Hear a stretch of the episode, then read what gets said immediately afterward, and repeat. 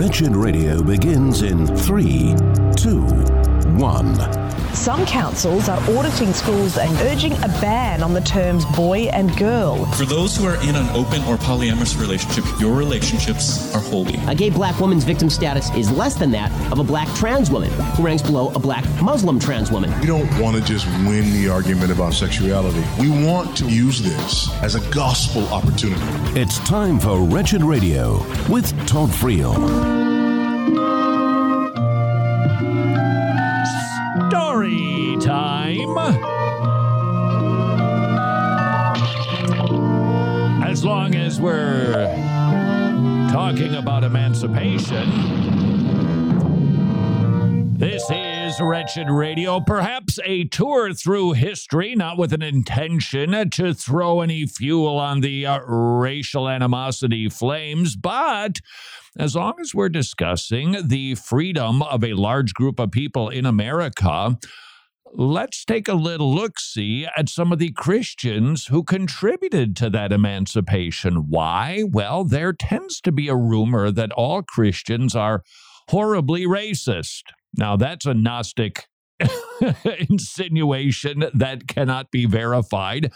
Nevertheless, we are told that Christians historically and in the South, there were slave owners. There were even some great Christians like Jonathan Edwards who owned slaves.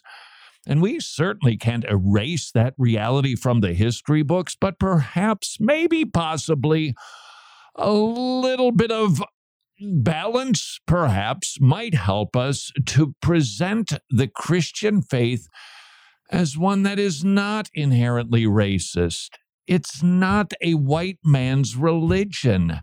There was actually a pretty nifty article. I've never heard of this fellow. His name is Abdu Murray, writing in the Christian Post. It's called The Ethnic Mosaic of Christianity. And he talks about Pentecost and what happened there. Because you've heard that accusation, haven't you? Christianity, it's a white man's religion, colonizing people, imposing their faith on others. Well, that's not what history teaches us. We have to go back to the book of Acts on the day of Pentecost. Jewish people, by conversion, not by ethnicity, well, some probably were, they were dispersed, but they were coming back to Jerusalem to celebrate Pentecost. At least 15 different ethnicities visited Jerusalem. 15 ethnicities were hanging out when the Holy Spirit fell down. Peter started preaching, and many, thousands, three of them specifically, were converted. Those were Arabs, North Africans, Romans. Now, that alone should erase the untruth, because you can't say lie, the untruth that Christianity is a white man's religion? The gospel does not ethnically homogenize, it spiritually unifies, writes Murray. On Pentecost, 3,000 people, Europe, Africa, Middle East, and Asia, were the seedlings of the Christian faith. Not to mention, you know, the Jewish people in Israel, like, you know, the disciples. And oh, yeah, the Messiah himself was Jewish and most likely brown skinned, not black skin, not white skin, brown skin, which you can't help but wonder why God did that. Maybe it's so that nobody really could claim him as our ethnic Messiah. Back to Murray. Within the first three centuries of nascent Christianity. It's also the birth of Christianity, if you prefer, Jimmy. North Africans were among the most influential church fathers. You got yourself Tertullian, Origen, Augustine, or Augustine, if you're from Florida, and Athanasius. All Africans. They were the most influential thinkers and theologians of the first few centuries. So, should you happen to be one of those white individuals who believes that Christianity is a white person's religion, first of all, you've got to deal with Jesus.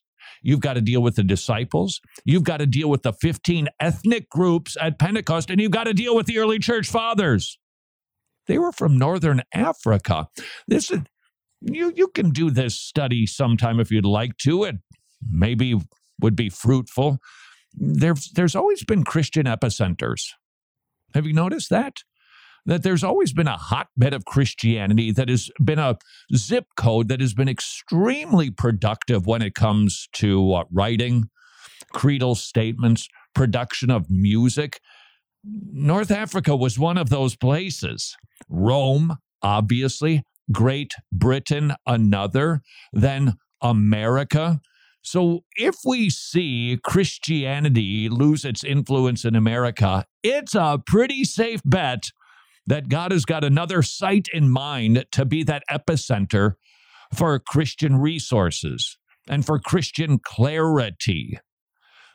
If that happens, I except for the fact that it would just be a bummer because well, we're in America well, we shouldn't be disappointed that God has moved the epicenter to a different location. We've seen that throughout history. In the early days, writes Murray, darker skinned people were the pulse of the church and effectuated positive changes in the West. Today, Christianity, where's it growing? Where's Christianity exploding right now? It's clearly not in America. It is all over the globe the message of the gospel is not colorblind because it's aware that people have different levels of melanin, but it basically doesn't care. It's about God saving people of every tribe, every tongue, every nation, so that He can create a transnational community to display He's the one who can fix racism. Oh, I know we've had some contributors to helping make advancements when it comes to the sin of racism, but Jesus is the only one who's going to fix it totally and completely. One day, when he assembles his bride together to show I'm the one who can do it. Bad try, everybody. You didn't even come close. But I did. That is why we even have ethnic groups. By the way, speaking of Great Britain and its waning influence when it comes to Christianity and its Christian presence, this was from, oh, look at that, another article from the Christian Post. Well, look at those guys. This is Bill Connor, and he's citing a 2021 UK census. The percentage of those who identify as Christian fell 13 points in Great Britain over a decade. That's the sound of Christianity shriveling, which I'm not sure how accurate that sound effect was, but you get the point from 59% to 46%. Yikes, the previous decade, the numbers fell 72% Christian to 59% in 2011. So, in other words, for the last couple of decades, they've been shrinking. Now, this is worth considering if you are a church and you are feeling the pressure to compromise. I don't know, say on the role of women or something. Consider this. By the way, Christian and Missionary Alliance. Dun, dun, dun, they decided to start ordaining women as pastors. Bummer. Those claiming no religion have risen exponentially to 37% in the 2021 census. We're in Great Britain, if you recall. Many mainline denominational churches have attempted to liberalize and become more relevant to modern society and the nuns. The liberalization that they have introduced has invariably meant moving away from always understood, previously accepted church doctrine. These denominations have brought the opposite results they sought. They're shrinking. All of the evangelical denominations, on the other hand, are growing. All the mixed denominations declining. The liberal ones declining the most. Those who are upholding Christian values, upholding the authority of the Bible, they're growing. Let that be a. Now, you should you should stay biblical because it's the right thing to do. I'm just telling you, Canada, Great Britain, statistically, the only churches that are growing, uh, they happen to be Bible churches. From, oh no, this is like a Christian post fest. Well, good on them. They're producing some good articles. To make sure that we understand a fuller painting of the Christian contribution to the issue of racism and slavery, seven Christian men or movements who helped end slavery in America. The Quakers. Did you know that?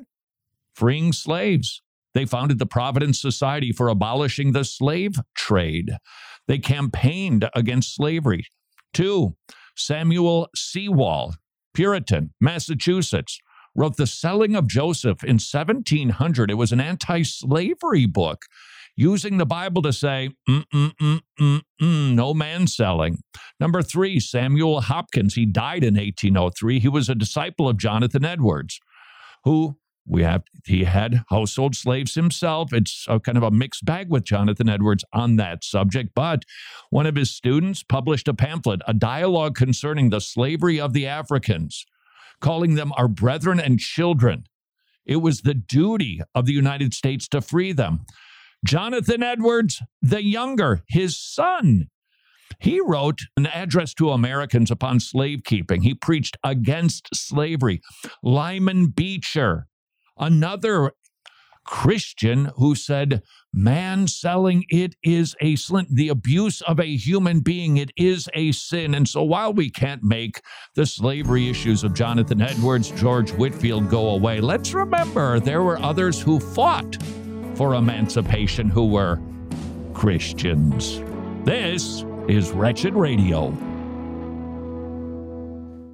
How's inflation been treating you if costs for health insurance are skyrocketing in your home? Would you please visit medishare.com slash wretched. Affordable biblical health sharing Christians paying for other Christians' medical bills, which means you don't have to worry where the money is going for mm, bad stuff. Second of all, you can save on average $500 per month. And finally, Medishare. It's the gold standard for healthcare sharing for more than 25 years. It works, and the members, including myself and Mrs. Friel, love it, which is why their customer satisfaction rate is double traditional health insurance. If inflation has got you down, call up the people at Medishare 844-34 Bible or medishare.com slash wretched. You know, what used to be a movie is now our sad reality. We're living in a world that's gone absolutely bonkers. So much so that six mads just aren't enough to describe it. Social media may be bombarding us left and right. Our Christian worldview may be under assault, but we have the dynamic duo of Todd Friel and Dr. Nathan Busenitz, and they're coming to the rescue with Wretched Worldview 2, tackling 22 of those pesky, thorny, contemporary issues through a biblical lens, helping us to defend the biblical view on things like sexuality and gender, critical race theory, modesty and apparel, persecution, secular entertainment, environmentalism, 22 issues to be exact. So, what are you waiting for? Head on over to wretched.org, grab your copy of Wretched Worldview 2. And hey, while you're there, snag that study guide too, because it's the perfect companion for navigating this mad, mad, mad, mad, mad, mad world with wisdom and grace.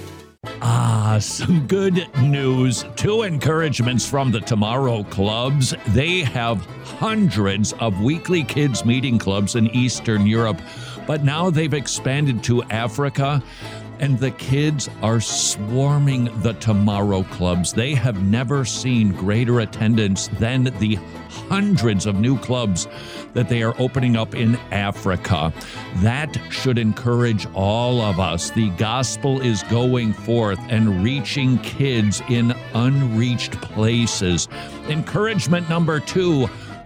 Would you like to become a Tomorrow Club's ministry partner? Your support will help the Tomorrow Clubs open up even more Tomorrow Clubs and reach even more kids with the gospel. Please consider becoming a ministry partner at tomorrowclubs.org slash wretched. Tomorrowclubs.org slash wretched.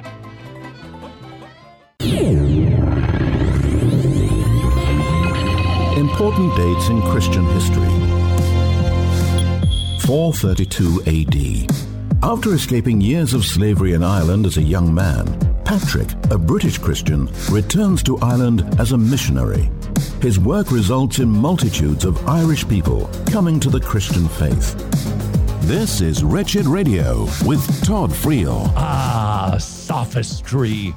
It's everywhere. This is Wretched Radio. Perhaps you have witnessed or you've been the victim of the war of words when liberals, progressives, they will take a word, redefine it, slap it down, and say what was once evil is now good. Or they will take an aspect of an evil ideology or action, find presumably something potentially good inside of it, focus exclusively on that, and say, therefore, the evil thing is now good. What is that? It's called sophistry. An article from the American Reformer in response to an article from the Scientific American. Please try to follow along with the articles that we're citing.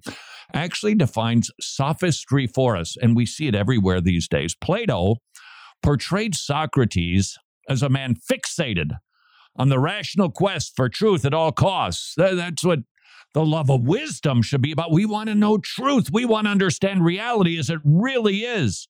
That's what makes a philosopher a philosopher. The sophist, on the other hand, tells young men from leading families I can provide valuable training in how to debate effectively and win arguments. Such skills come in handy in swaying the crowds and getting political power. So, for Plato, philosophy, search for truth, sophistry is not. Sophistry is about winning. Plato describes sophistry as recognizing no objective standard of truth. Does that sound familiar? Every man does that which is right in his own eye, because, hey, there is no absolute truth, which reduces all claims then to power plays. And that's exactly what we see. No truth is valid truth, but my truth, it is better than yours. Because you got the power, or you've got the narrative, or you got the media, or you got popular opinion behind it. So it's a, it's a power play when we don't have absolute truth. Modern sophists seek to clothe queer theory, which reduces all truth claims to power plays. That's what intersectionality is all about. It robes it in natural sciences that there's more than two genders. It's, well, that's scientific, as we're going to hear in a moment. The result can only be the ideological capture and destruction of science by irrational ideology. In other words, liberals have invaded science. And that is precisely what the American Reformer is responding to. There was an article inside of the Scientific American. And the Scientific American boldly claimed there are more than two genders. That's science. And you'd go, wait, whoa, whoa, whoa, that's, that's the opposite of what is true. Well, how did they get away with making such an unscientific claim in a scientific journal? And the answer is sophistry. The article in the Scientific American begins with a distortion of the facts by stating, quote, only a few scientists recognize the sex binary. really? Well, in fact, all scientists in history have recognized it because it's like the second most obvious thing on the planet. You say, what's the first most obvious? God exists. So if you can deny that God exists, the most obvious thing, then denying the second most obvious thing, there are two genders, pink and blue, XX and XY. That's a no brainer at that point. Hey, you've already swallowed the camel, taken the gnat in. That shouldn't be any difficulty at all. Scientists have always understood the gender binary, except for a few recent contemporary ones who are intimidated by non scientific activists who have seized control of scientific organizations to enforce conformity to their ideological agenda. So what did this guy do? He made a he made a claim not substantiated. Maybe he can find one or two people. Well, these days it's a growing number simply because you better get with the program or you're going to get fired or you won't get the grant or you'll never have a peer reviewed paper. Uh, that's sophistry. That isn't arguing the truth. Further, the author in the Scientific American misrepresents the position of his opponents by saying that they point to one feature of human biology as the basis of sex binary, namely male and female gametes. There's just a problem with that. No biologist would ever say that there is that's that's all there is to the sex binary, reproductive organ. That's it. There's nothing more. Nobody claims that, but he states that these people claim that that's what makes the gender binary. That's wrong. Well, that's wrong to represent that position. That is sophistry. Males, heavier. Males, different bone structures than females. They have different hormone levels genitalia different and complementary. Every cell in the body is either XX or XY. But this is a classic technique of sophistry. You fail to recognize the true scope of your adversary's claims, focus on one point you believe to be weakest, and then claim to have refuted your adversary's overall position. That's another demonstration of sophistry. And there's a gazillion of them, by the way, because sophistry is all about not seeking truth, it is about winning the argument. This is my opinion. I've got to figure out a clever way to sell it to people or impose it on people. Scientific American claims this is bad science. Well, yeah, it would be bad science if people actually adhered to that definition but nobody does that. So the author in the Scientific American pretends the opponents say that, but never quotes anybody who said it. It's just ridiculous argumentation. And you're seeing it everywhere. For instance, you'd be seeing it in the pro life debate. What it, what boy that war of words, huh? They're pro-choice. Oh, yeah. It's good for people to have a choice. That's what marketing is based on. Well, oh, choice. Yeah, they got to have a choice. You can't impose values on people. Well, wait a second. There's more to the argument than that. It's not about imposing values, it's about seeking truth. What is it in there? And the answer is it's a baby. But that sounds a little too human. So what do the sophists do? They change the name, make it a little more scientific and call it a fetus because you can you can remove a fetus. Removing a baby, dismembering a baby sure sounds nasty. Well, because it is. Focus on the family. Just released what you're about to hear. This is really clever. It's a minute long commercial. I think they're airing it on different TV networks. That'll let them. And it just reveals brilliantly sophistry in the pro life movement. A man is pacing the floor in his living room. His wife comes out with that little white stick. Oh, what's it gonna be? Focus on the family. Well, it's positive. We're having a fetus. Having a fetus. We're having a fetus. uh, now, another couple sitting in, oh, I don't know, preborn, one of the preborn life centers network of clinics, and they're looking at their ultrasound. What do they see? Yeah. Would you look at that? Hi, fetus. Hi, fetus. as she touches the screen. Focus on the family.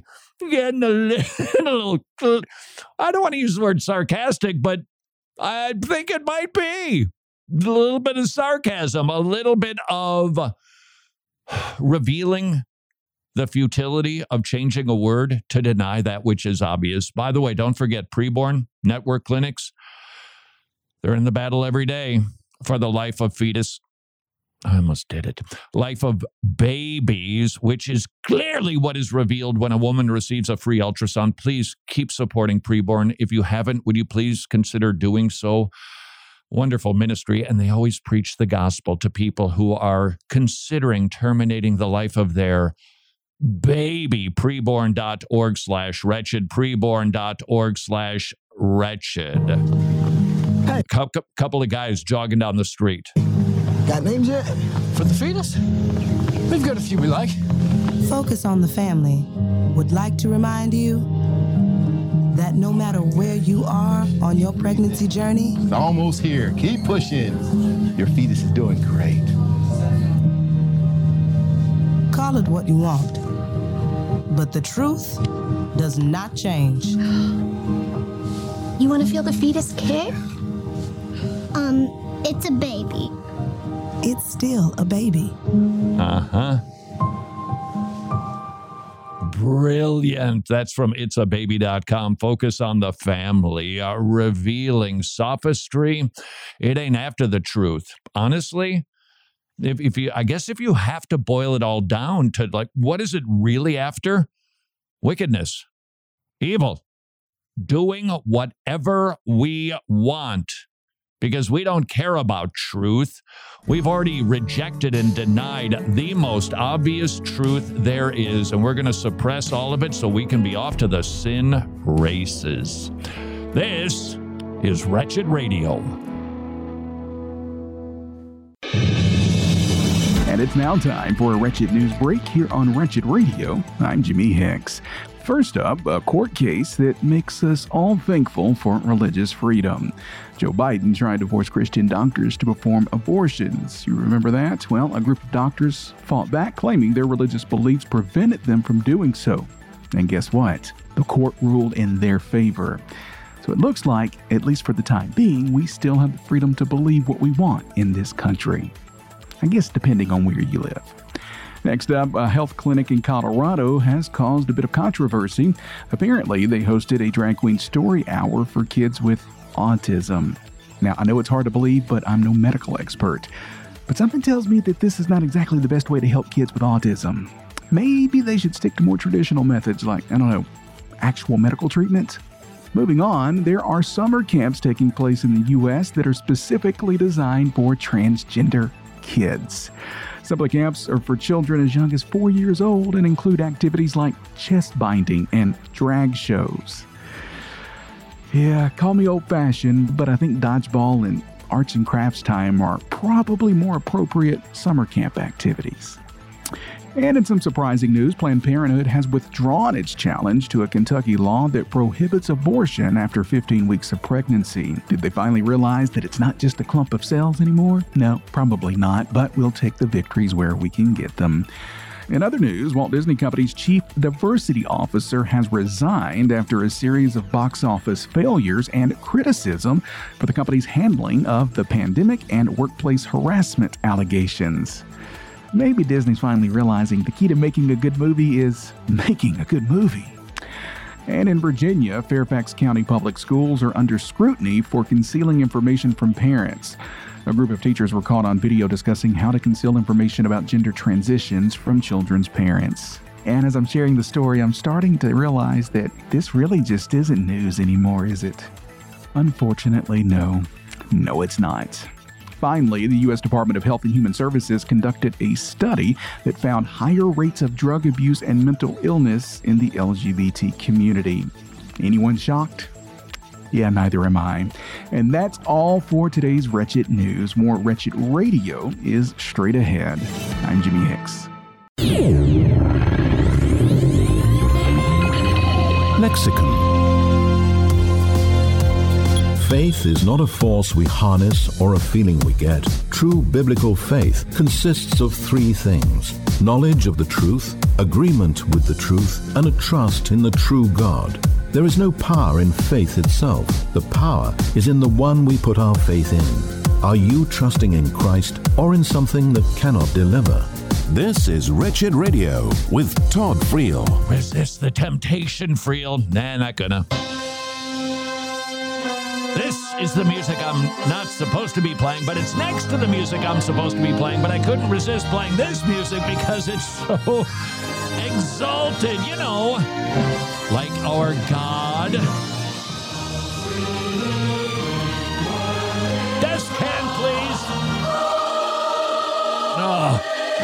Oh. Oh, come on. Why don't many churches do music like this anymore? I understand resources. And that is why I think we need to be aware that sometimes people's ability to perform something that would perhaps sound akin to this, uh, it can be limited. I get that. But shouldn't there be something about Christian music that is, you know, Christian? You got country radio, you got smooth jazz, which isn't really jazz, if you ask me, with no disrespect to Dave Koz. Jimmy, I met David Sanborn once. You did. I do, you know, do you know you don't even know who David Sanborn is? I don't, but I was going to play along. Thanks for being a friend. This was Thank you for being a friend. Was that a song or was that from that that horrible the older women that were all raunchy? Thank you for Golden Gals, Golden I, Girls. I know it's an intro to a sh- to a show. Bea Arthur was in some bad sitcom. Maude, ooh, she was a pro-choice feminist way before it was sort of popular. Thank you for being a friend. I, I don't know what that- that's from. Uh, from I know the it- Golden Girls. Is it from the Golden Girls? Would you quit interrupting me? Sorry. The song that I was, what was the song that I was referring to? Smooth Jazz, Dave Sanborn. That's it. Look, it's been a bit of a day here. We've had Greg Gifford in town, and we've been starting at sun up. And meeting last night, we met. We met till nine o'clock. I learned some things last night with Greg. Dr. Greg Gifford is in town. He's the host of Transformed and the Transform podcast, and we actually spent the day doing a lot of work together. He's been here all week. He's been a real soldier. And we went to the gym together. And I learned that despite his ability to just keep on keeping on doing ministry, he's weak. He's he's just not that strong, Jimmy. I thought he was a little bit, you know, manlier. Uh, I didn't know what other word to choose. I'm just saying. He just did a series on manhood. I know. Actually, and we just posted a video on biblical manly. It's just an effort to try to help sort the issues and def- in trying to figure for young men to figure out what does it mean to be a man. Truth is, Greg's Greg's kind of Greg's kind of both beefy. He's pretty. I tried to avoid him so that he couldn't see what I was doing because I was that scrawny guy trying to pick up a bar, not with weights on it, just picking up the bar. It was a little humiliating for me. You know, Jimmy, everybody at the gym, though, Uh-huh. they are very impressed with me. These are these are these are some good guys that they are so ironic. They call me Bambi because I'm sure they're just being ironic because of my legs uh. being about the size of a pixie stick. David Sanborn is a smooth jazz artist who plays the saxophone. Wow, this is a flashback. I think it was at the Guthrie Theater in Minneapolis. I was I was going to open for him and I went to shake his hand and he's kind of a slight fellow and I just grabbed his hand and it cracked inside of my hand. He actually kind of pulled back and people paid money to come and see him. That's my association with smooth jazz, which is kind of like jazz, only not with all due respect to the man whose hand I once crushed. So you, you said he played the saxophone. Yeah. So you almost ruined the show. Yeah, but I was just about to move on too. So you just did ruin this show. I do that every day. But that is true. You know what? It's kind of growing on me, to be honest, Jimmy. What is? What are you ruining the show every Oh, day? It's it- kind of like It's a thing. a now. day without you biffing it just doesn't feel exactly right. It's not a day. Country, rock and roll. People hear and they go, I know what that is. I that that sound, that's it. Why don't we have music that is distinctly Christian anymore?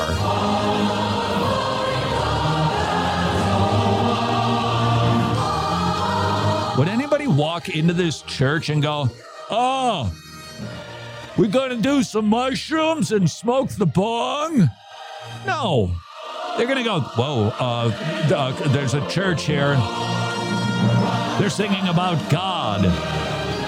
If country music can have a genre, no offense, country music, not that I haven't offended every genre yet. Why don't we have a Christian genre that's actually reflective of God's character and nature? I get it. Churches have limitations, but perhaps, oh, maybe we should be striving to do the best, most exalted music we can that reflects the attributes of God and tells the world what we are doing here is special. But that's not the music that I was supposed to play. The music that I was supposed to play is perhaps a little bit more familiar. Church news. Hey, speaking of churches and music, wow. You know, there are a lot of days when I'll look at the program notes and realize my attention span was a little shorter than even its short average. Whew. I'm going to be looking at today's notes. Did I mention we got up early this morning and yesterday and the day before? That's right. I'm actually whining about doing ministry. Wow. Shame on me, Jimmy. Shame on me. Speaking of churches and music, we just had another church meeting. That's right, we did right here in northern Atlanta because we want to start a church that actually does have exalted music. Now, it might not sound like those magnificent choirs and with a fantastic orchestra because, well, we're going to be limited, aren't we? But it's going to be a church that strives to be theological in everything. By the way, if you would like to come and visit us to learn more. We've got two more of these inform- informational meetings, something like interest meetings. That, that's what they call them. Church gurus call them interest meetings. We're going to be having two more. You can visit. Jimmy, tell everybody what website they can visit for Alpharetta Bible Church. Uh, uh, alpharettabiblechurch.org? I think so. Okay. Yeah, just just Google around for it. You'll okay. You'll you'll find it. very very very popular website. And more church news. I I I I am giving myself an absolute headache here. Nearly all top 25 worship songs are tied to mega churches, and they ain't good ones. The top 25 worship songs. Bethel had 13 of them. Hillsong, nine. Elevation Church, nine. By the way, our, our Jimmy, have you heard you you you get a little bit more into the details of some of these stories? When the Hillsong business happened with Carl Lentz Mhm. and whatever is happening with Brian Houston, Right. the church, there were p- pastors and churches that said, uh, "Erase the Hillsong off the sign, please." Are there other churches that are following suit? Uh, I'm not sure. I haven't. I don't know that I've. I'm guessing. I'm guessing because that that is a that is a movement that was predictable. It it and I would also say these these other churches just wait, just wait. When when something is this a biblical, it's just a matter of time. Oh, here's here's another Greg Gifford. Did I mention Greg Gifford? Stronger than I am. It's all right. I'm working through it. He was commenting on the groups that tend to flaunt their liberty, whatever that is. They flaunt their liberty. You just sit around and wait because it won't be long until you hear a crashing sound, and it will be that organization. Uh, the, the flaunting of liberties. We have liberties, and we can even have disagreements on what those liberties are. But when we are flaunting them, that is verboten, and it is almost a certain sign that you're going to see an organization crash. Speaking of the chosen, thought this was interesting from the Washington Examiner how this Catholic prayer app is drawing people to faith. Oh, cool. The chosen Jesus performer is involved in that. That's that is so cool that it's endorsed by Jonathan Roumie, the Jesus character in The Chosen. It's a Catholic prayer app drawing people to faith. Sounds great. Study confirms more U.S. pastors rely on armed congregants as church security. That's they must have done that poll in the South. No, actually, it was only 54% say armed church members are part of the measures they have in place. 81% of Protestant churches they have security in place of some sort. I personally, I while I I think it's a sign of the times, it's a commentary on the culture that we live in. I don't think it's sinful to pack heat in church. Uh, you can do it sinfully, but I think there's wisdom that is involved with this. 81% of churches do. 54% rely on church members that are packing heat. it's a sign of the times. Which, Jimmy, if I'm not mistaken, that song, It's a Sign of the Times, uh-huh. it was performed by David Sanborn for the Golden Girls. Really? This is Wretched Radio. Sorry to ask you to do some arithmetic, but this is some math that will encourage you and make you very, very happy. This is one testimony of a mother who chose life because she saw her own baby, courtesy of an ultrasound from preborn. I was terrified. I really didn't know what to do. The first time I saw the ultrasound, I was just amazed. I was like, "Oh my gosh, is that my baby?" And I like I heard her heartbeat, and I, I just I just fell in love. If I could care about my daughter this much, if I could love my daughter this much, how much does God love me? Now take that one testimony and multiply it by 54,253 because that is the number of babies that were saved last year because of ultrasounds at preborn centers. Would you please help us grow that number by providing as many ultrasounds as possible at preborn.org slash wretched, preborn.org slash wretched. Hey, hey, thanks for listening to Wretched Radio today. So, I have a question. Do you love and appreciate the content we produce here at Wretched? I hope that answer is yes. And if it is, have you ever considered becoming a Wretched Gospel partner? It's only because of the kindness and generosity of our gospel partners that allow us to together spread the gospel of our Lord Jesus Christ all over the world to millions of people. So if you're not already an ongoing monthly Wretched Gospel partner, could I ask you to prayerfully consider becoming one? Think about what your life might look like as a gospel partner. We're simply asking for your prayerful consideration. Make sure you're not in debt. Make sure you're giving to your local church first and foremost. And if those areas are covered and you could join our mission to reach millions with the gospel, well, then of course, we welcome you with open arms. If you have questions, we have answers. Wretched.org slash donate is the place to find them. Wretched, amazing grace, amazing gospel.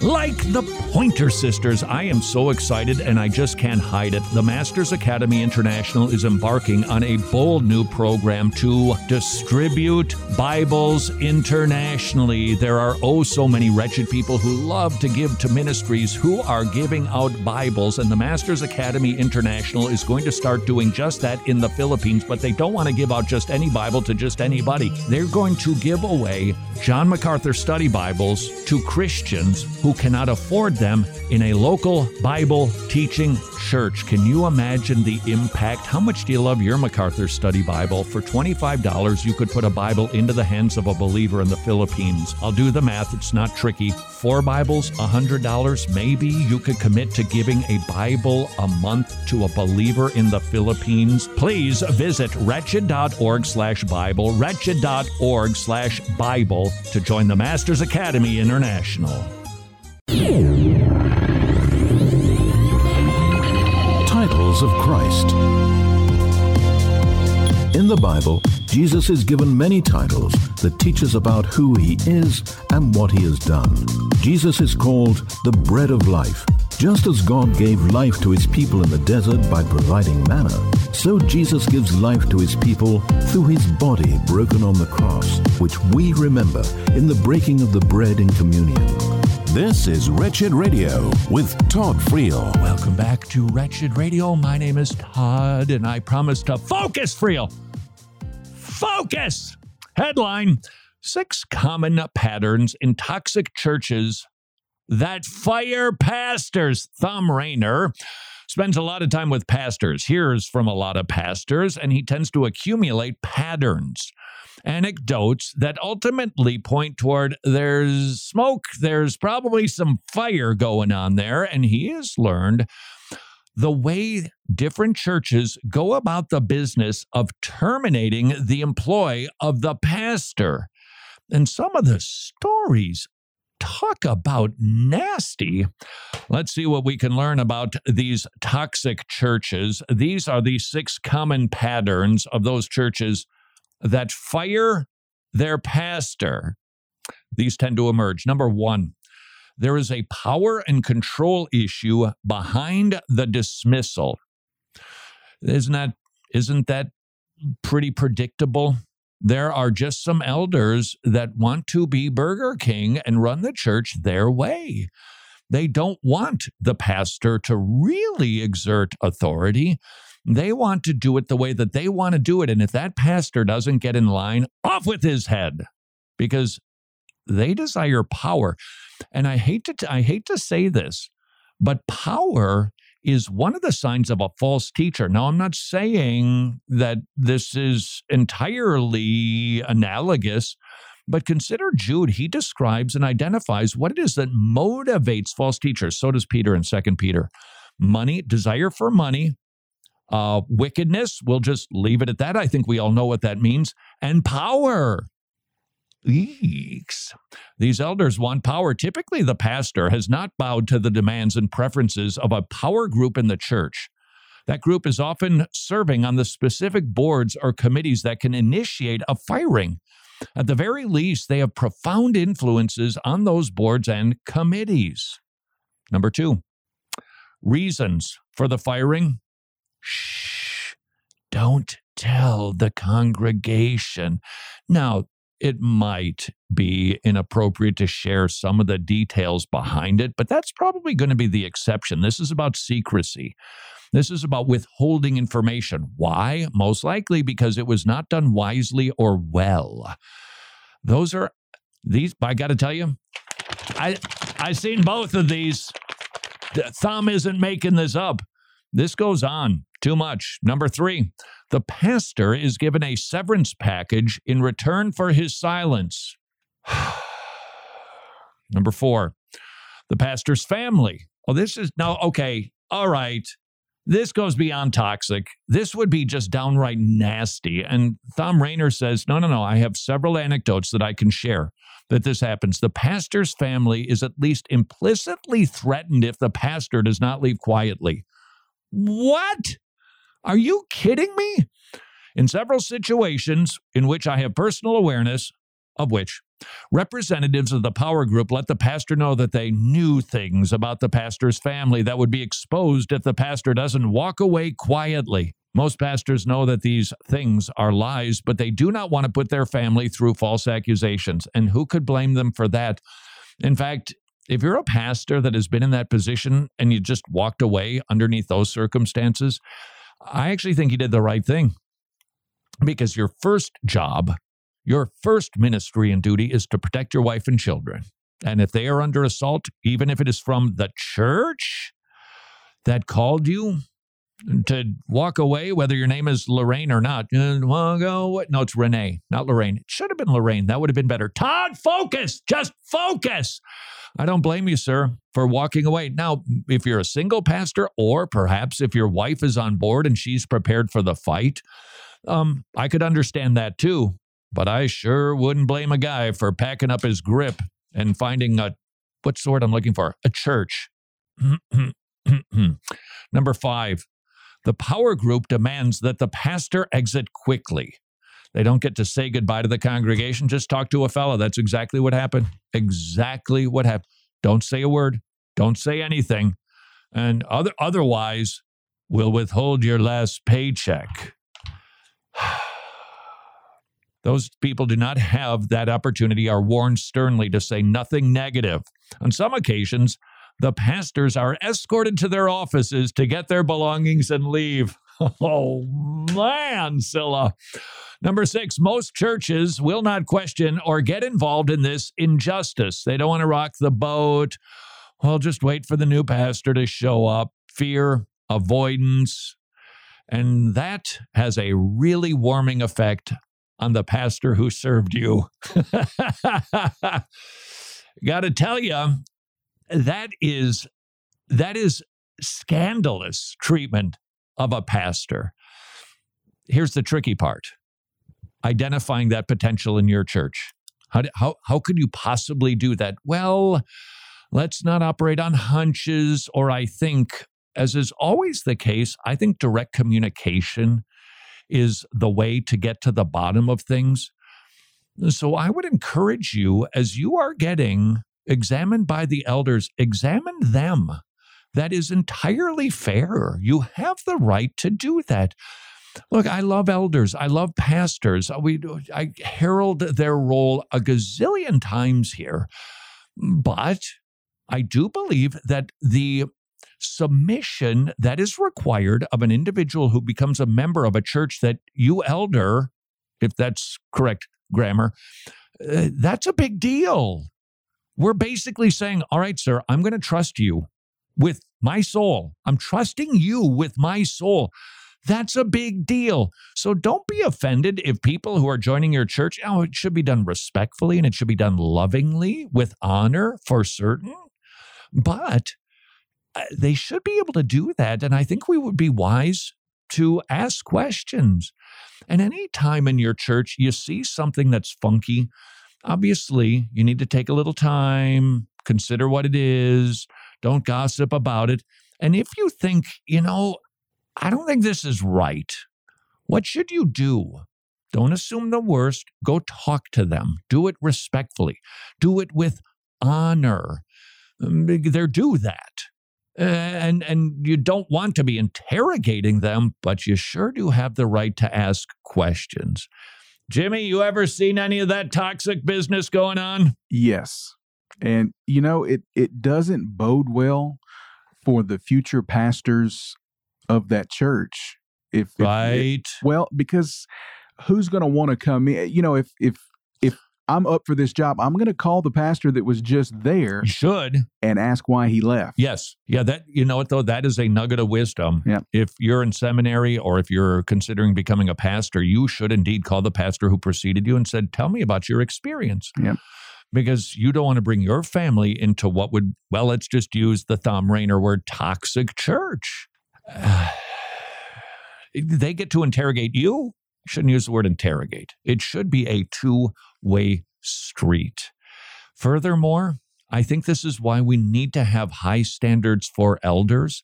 And this is why I, if, if I were going to be congregational in regard to church polity, this might be an area where this and church membership would be one where I'd go, you know, maybe having the congregation involved is really wise because if you've got a power group, now it's not necessarily the elders, but they're the ones who get appointed to that office. Mm, and it's such a big deal and it can have such repercussions to have the congregation know the men and even be able to, I'm going to say it, vote on who the elders are. Uh, that, that might compromise an elder led church polity, but there might be wisdom in that. The other time when I'd be inclined to go, you know, having the congregation vote. No, as, as, a, as a rule, I tip to the side of elder led that you that men are appointed that lead wisely and well and in general the congregation submits unless they do something super boneheaded or sinful or you know fire a pastor for no reason whatsoever. And so that's why i would say being able to vote on that because it's such a big deal would be wise so would voting on new members. There is wisdom in that I think we fail to remember in our country. We we just we've we've so overlooked this. We're such a big country that we can really absorb a lot of punishment from bad people doing really bad things. But when you bring it down smaller, it becomes more problematic. And inside of a church, I think we forget that one person can cause a whole lot of havoc. Furthermore, we do not want to say to that person, we are testifying publicly too that you are a born again believer in the Lord Jesus Christ, and you're identifying with us as a local expression of the Church of Jesus Christ, not of Latter day Saints. And maybe the congregation should get to know that person for a time and then vote them. I've seen that done. I was actually in North Dakota and I saw that done and I sat back and watched and I went, that is really fascinating. Because the pastor said, now that we've all gotten to know this person for the last three or six months, let's vote. Hmm, maybe some wisdom in that? Until tomorrow, I'll keep focusing. Go serve your king